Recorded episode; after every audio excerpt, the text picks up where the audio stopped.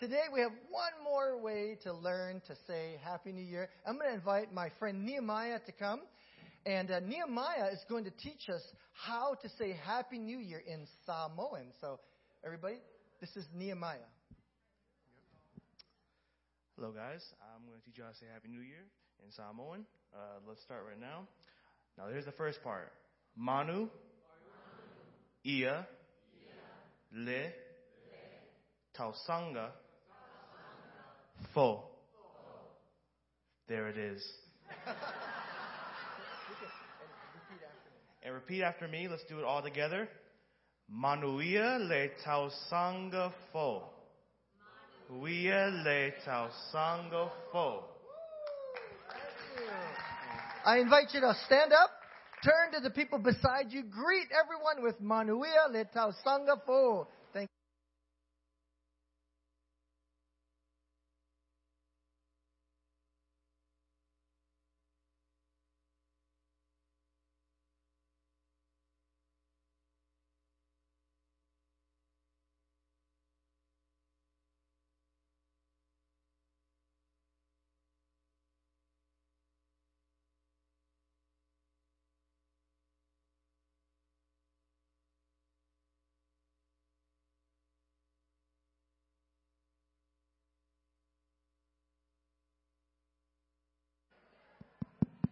Children, you are dismissed to go to Sunday school.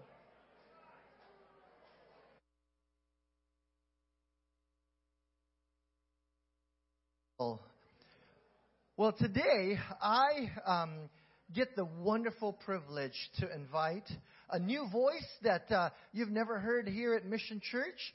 Um, you heard Tate say Pastor Bob. It's not Pastor Bob Smith, it's another Pastor Bob. It's actually Pastor Bob Killen, my father in law, who's in town visiting Rochelle and I. And um, just so you know who a little bit more about him, um, Pastor Bob Killen, um, he was a pastor in Hawaii and also served as the district superintendent of the district in Hawaii. So not only was he my father in law, but he was my district superintendent and my boss. and, um, and he is a man of God that uh, has been a mentor to me in the ministry that I have had in Hawaii. He was significant in helping me to start the church that uh, Rochelle and I planted, the Bridge Church back then. And, um, and he has been a model for um, Rochelle and I of not only the beautiful marriage that he has with uh, his wife, but the model of ministry that he has had in the churches and how he has led. Um, it just brings me so much pleasure and honor to be able to and ask him to come and bring today's word and share um, the ministry that he has with you. In his retirement years, he has offered himself to God and he has been used over and over again to be an interim pastor uh, in Arizona where he lives now. Um, please welcome uh, Pastor Bob Killen.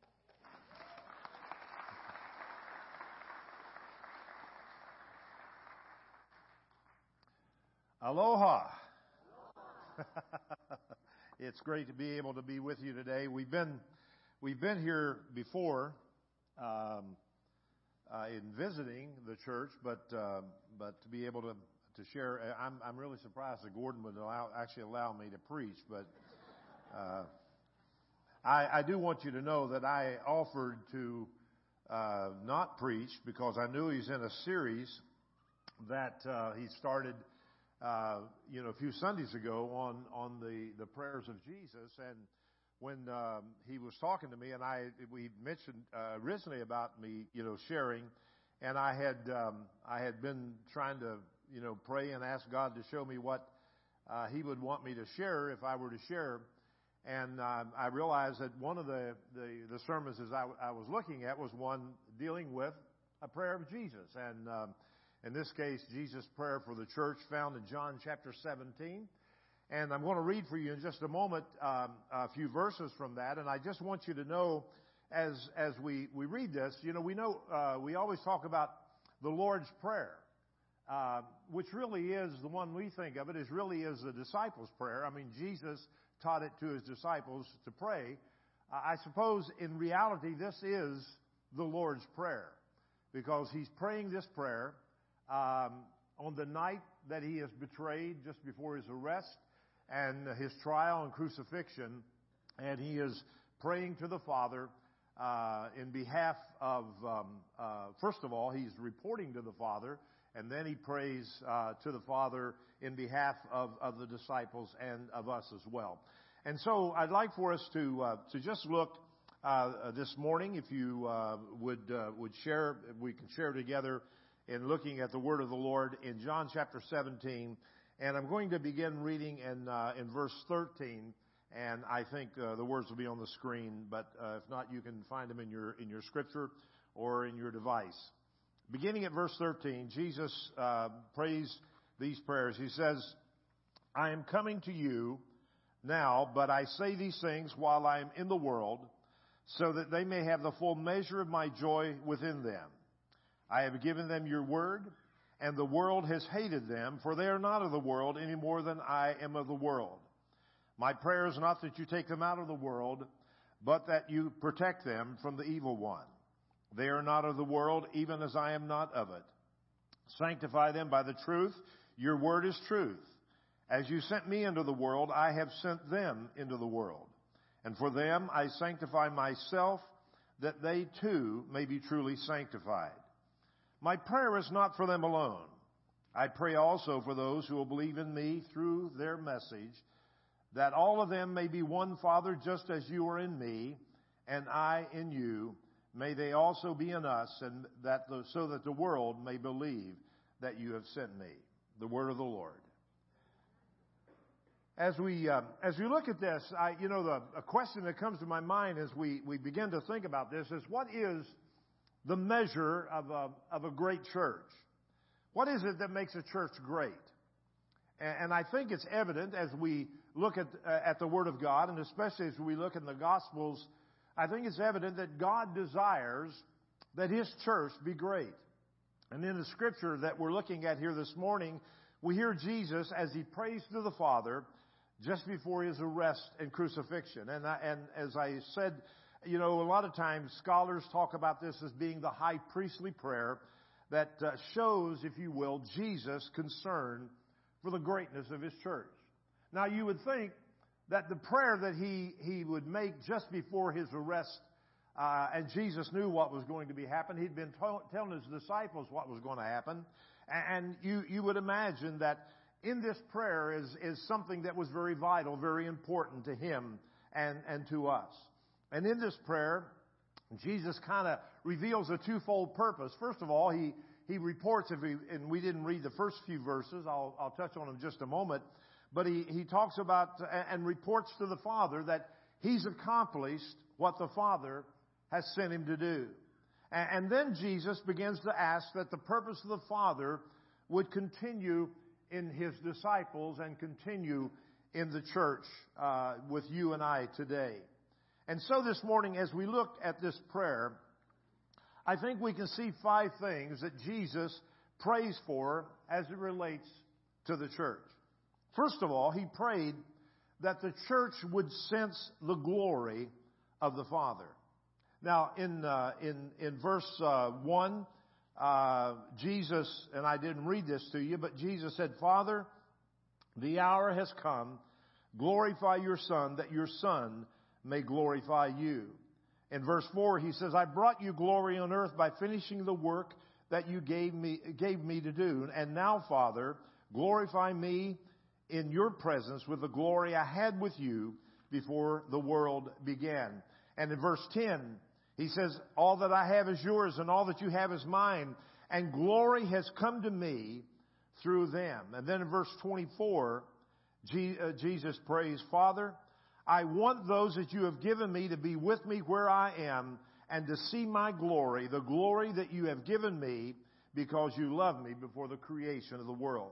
Now you kind of get a sense here, don't you, that Jesus was kind of concerned about this whole thing called glory.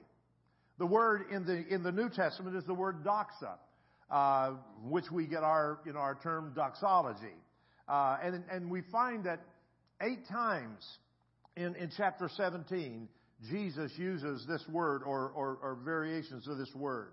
And it refers to the visible manifestation of the presence and the splendor of God. That, that, that, that whole aspect that, that when the glory is there, we, we sense God's presence. As a matter of fact, it has a, a connotation with it of, of kind of a, a weight until we can, we can feel, if you will, the presence of God. In the Old Testament, the word is kabod, and, and we find it a number of times, but in Second Chronicles chapter 7, verses 1 to 3, uh, Solomon is praying the dedication uh, of the temple, the, the temple that had just been built. And here in chapter 7, beginning at verse 1, it says, When Solomon finished praying, fire came down from heaven and consumed, consumed the burnt offering and the sacrifices, and the glory of the Lord filled the temple. The priests could not enter the temple of the Lord because the glory of the Lord filled it. And when all the Israelites saw the fire coming down and the glory of the Lord above the temple, they knelt on the pavement with their faces to the ground and they worshiped and gave thanks to the Lord, saying, He is good. His love endures forever.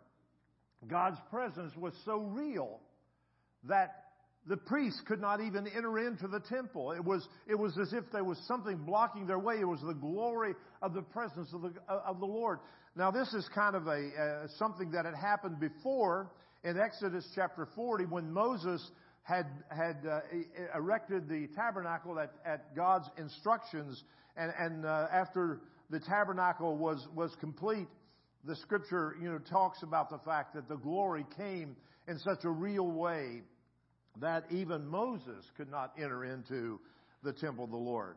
The psalmist tells us in Psalm 96 verses 1 to 3, Sing to the Lord a new song. Sing to the Lord all the earth. Sing to the Lord and praise His name. Proclaim His salvation day after day.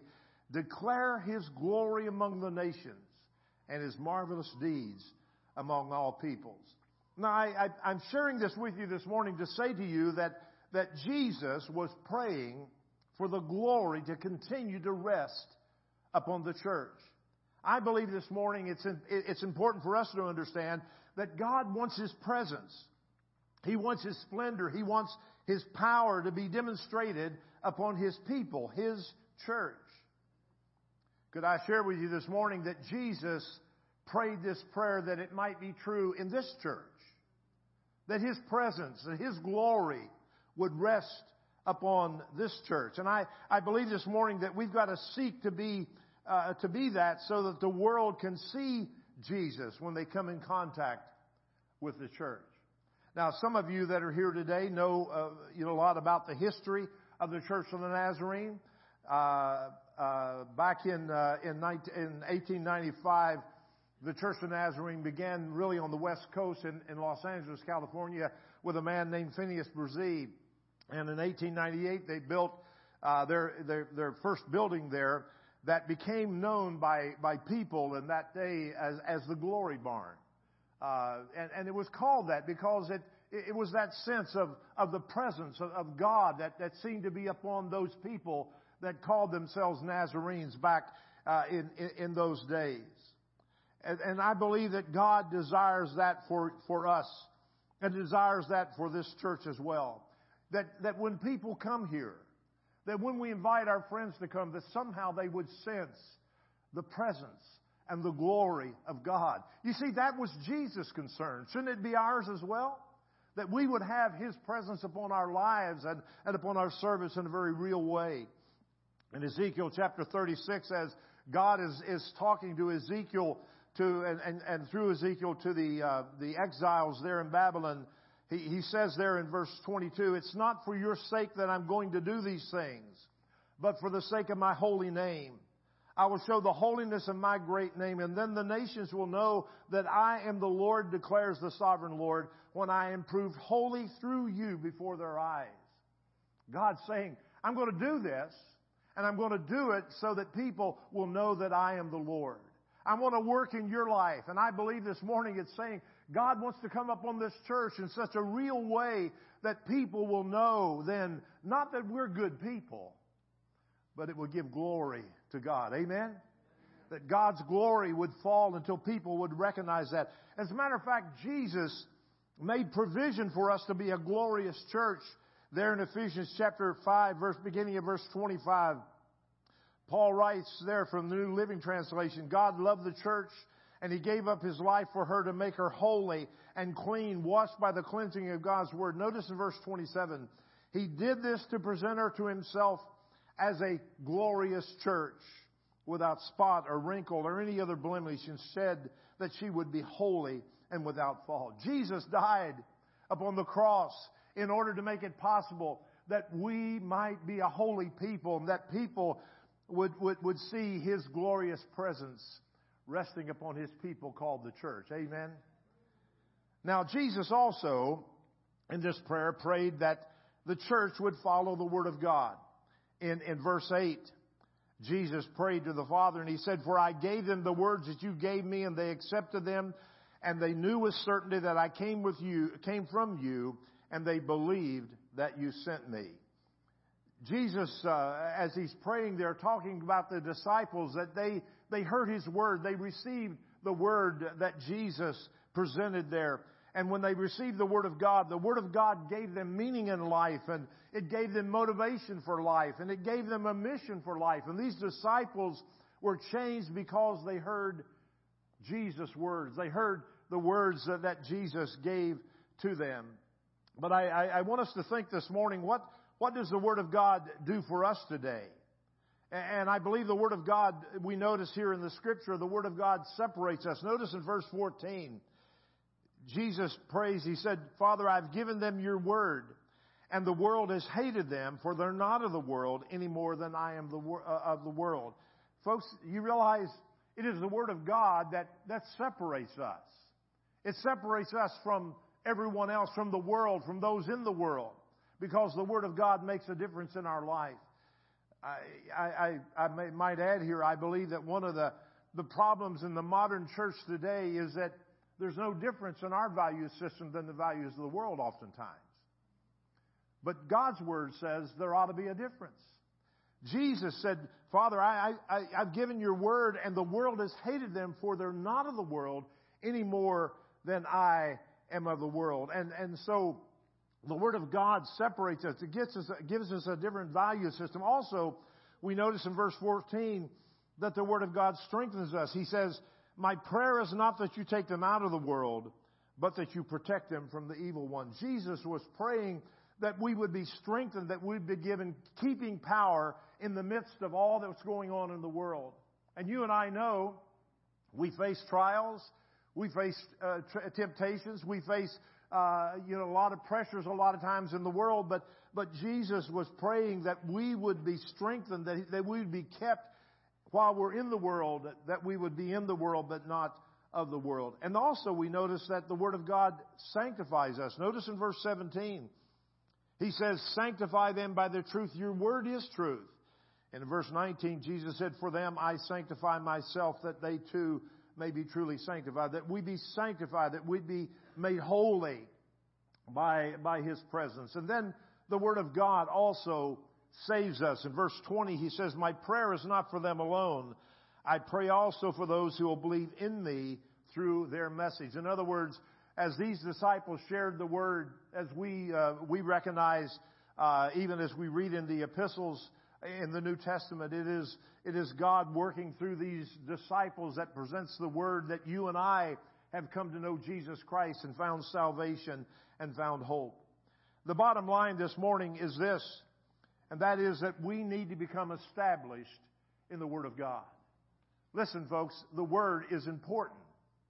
It's not just something for us to toss aside. Now, I realize that most of us, and, and, and I do the same thing, you oftentimes read the Word on your, on your phone. That's okay the phone the device, but I, I just want you to know that we need the Word of God. Amen? It's God's Word is true. As a matter of fact, in, in Hebrews, uh, we, we read where, where it talks about the, the, the Word of God.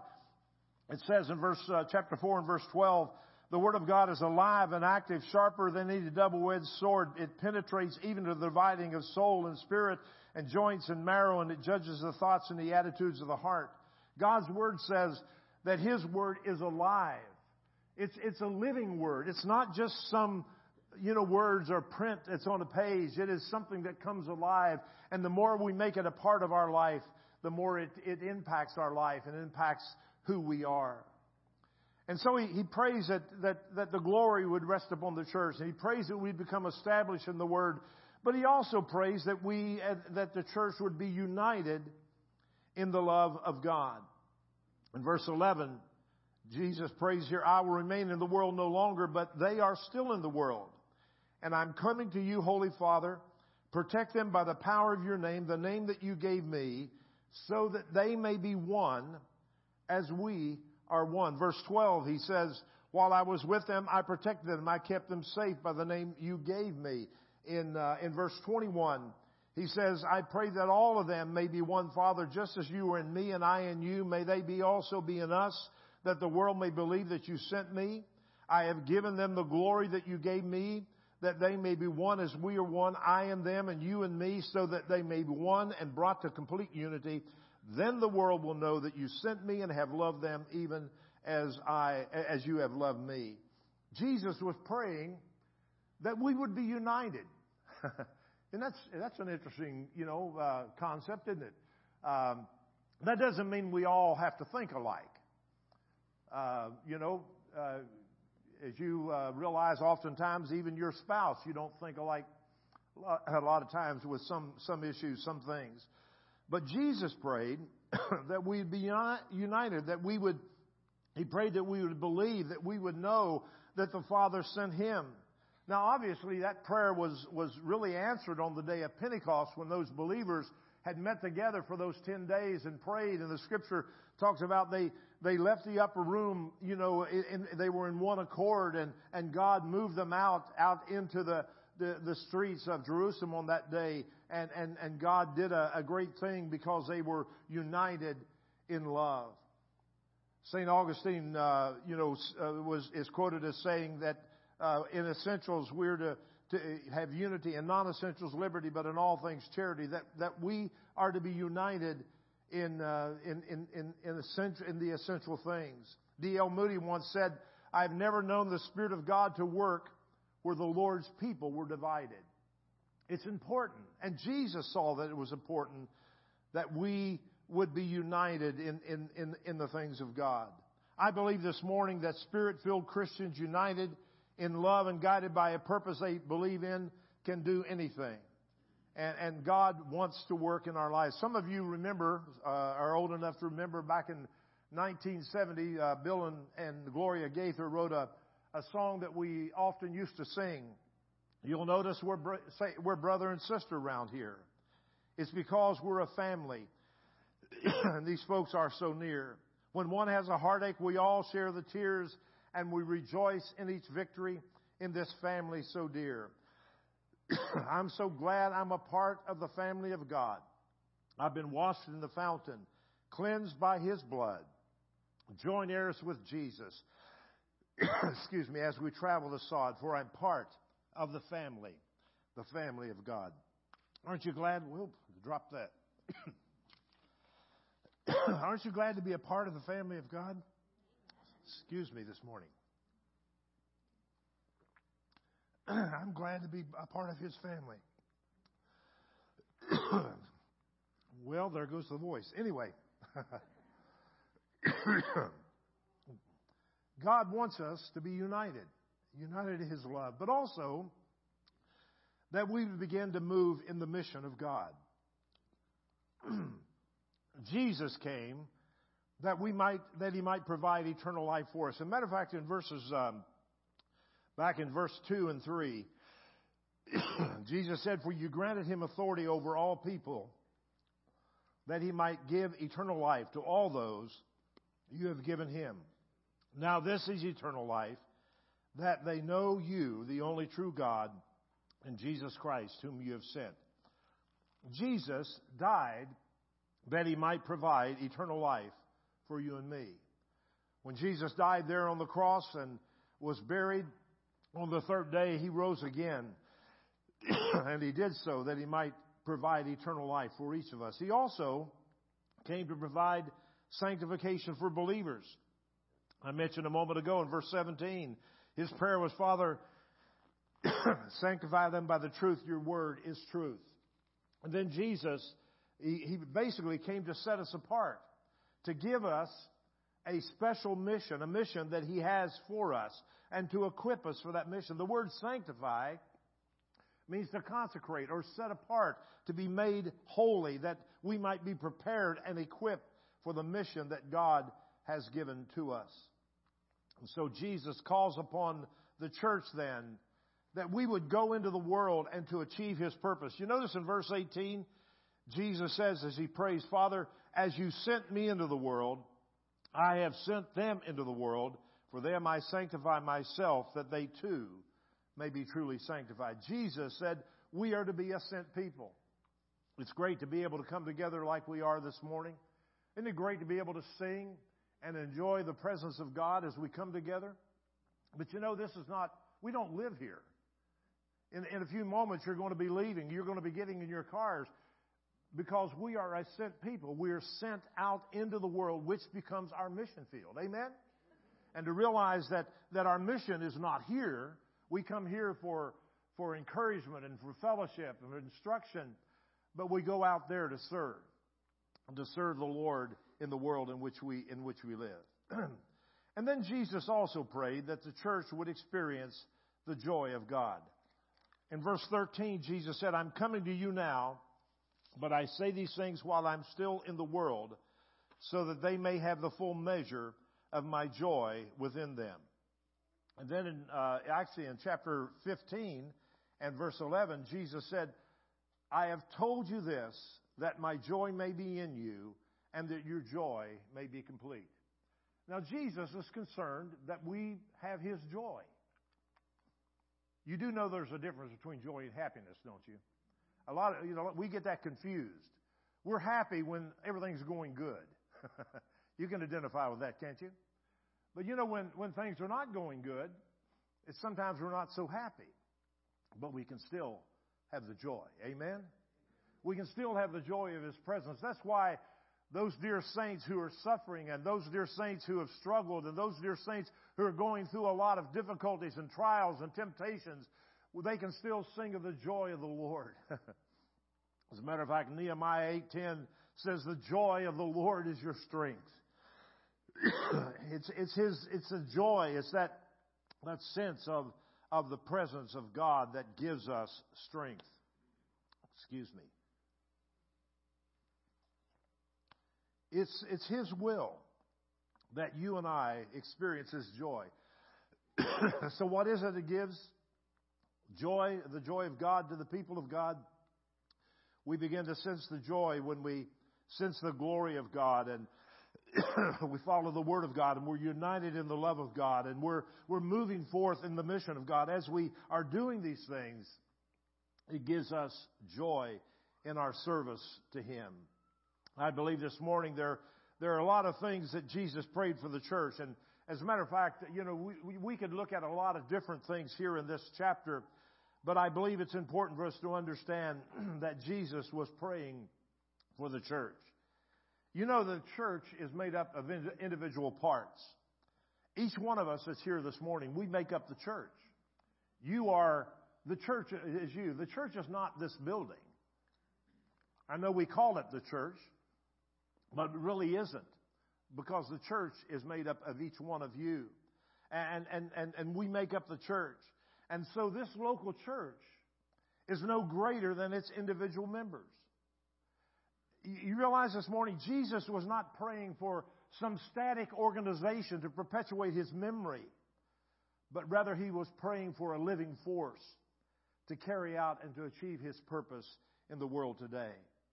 And so the question this morning is, are you sensing the glory of God? Are you, are you following the Word of God? Are you united in the love of God? and are you going forth in the mission of God and experiencing the joy that God has for us? I believe this morning as we read these words, we, we, we, we recognize that it's His will that we sense the glory of God and that we follow the Word of God and we're united in the love of God and moving out in the mission of God. And in this way, we become the church that God desires for us to be. I, I think it's important as we look at this to realize how, how vital it was for Jesus that we be that kind of church. And I believe it's vital for, for you and me as well today. I think uh, you, some of you have, as I said, have, have sung that song, The Family of God. and if my voice will allow me, I'm going to have you join me as we sing together this morning that uh, those those verses, and I you'll you'll so you'll notice on the um, uh, on on the screen, it says, "You will notice we say brother and sister around here. It's because we're a family." And these folks are so near. When one has a heartache, we all share the tears and rejoice in each victory in this family so dear. I'm so glad I'm a part of the family of God. I've been washed in the fountain, cleansed by His blood. Joint heirs with Jesus as we travel this sod. For I'm part of the family, the family of God. From the door of an orphanage to the house of the King, no longer an outcast a new song I sing. From rags unto riches, from the weak to the strong. I'm not worthy to be here, but praise God I belong. Stand with me. I'm so glad. Will you stand? I'm a part of the family of God for I'm washed in the fountain, cleansed by his blood, joint heirs with Jesus as we travel this sod. For I'm part of the family, the family of God. I don't know about you this morning. But I'm glad to be a part of God's family, aren't you? To know that, that we have something in common. And I talked a moment ago about the fact that we're to be united. That doesn't mean that we all think alike or we all enjoy the like things, uh, the same things. Matter of fact, you know, you're going to go to this chili contest here. Some of you are going to like some chilies over others, you know. That's okay. we have differences. But but there's one thing that we are united in, and that is the love of God and God's purpose for our life and what God has in store for us.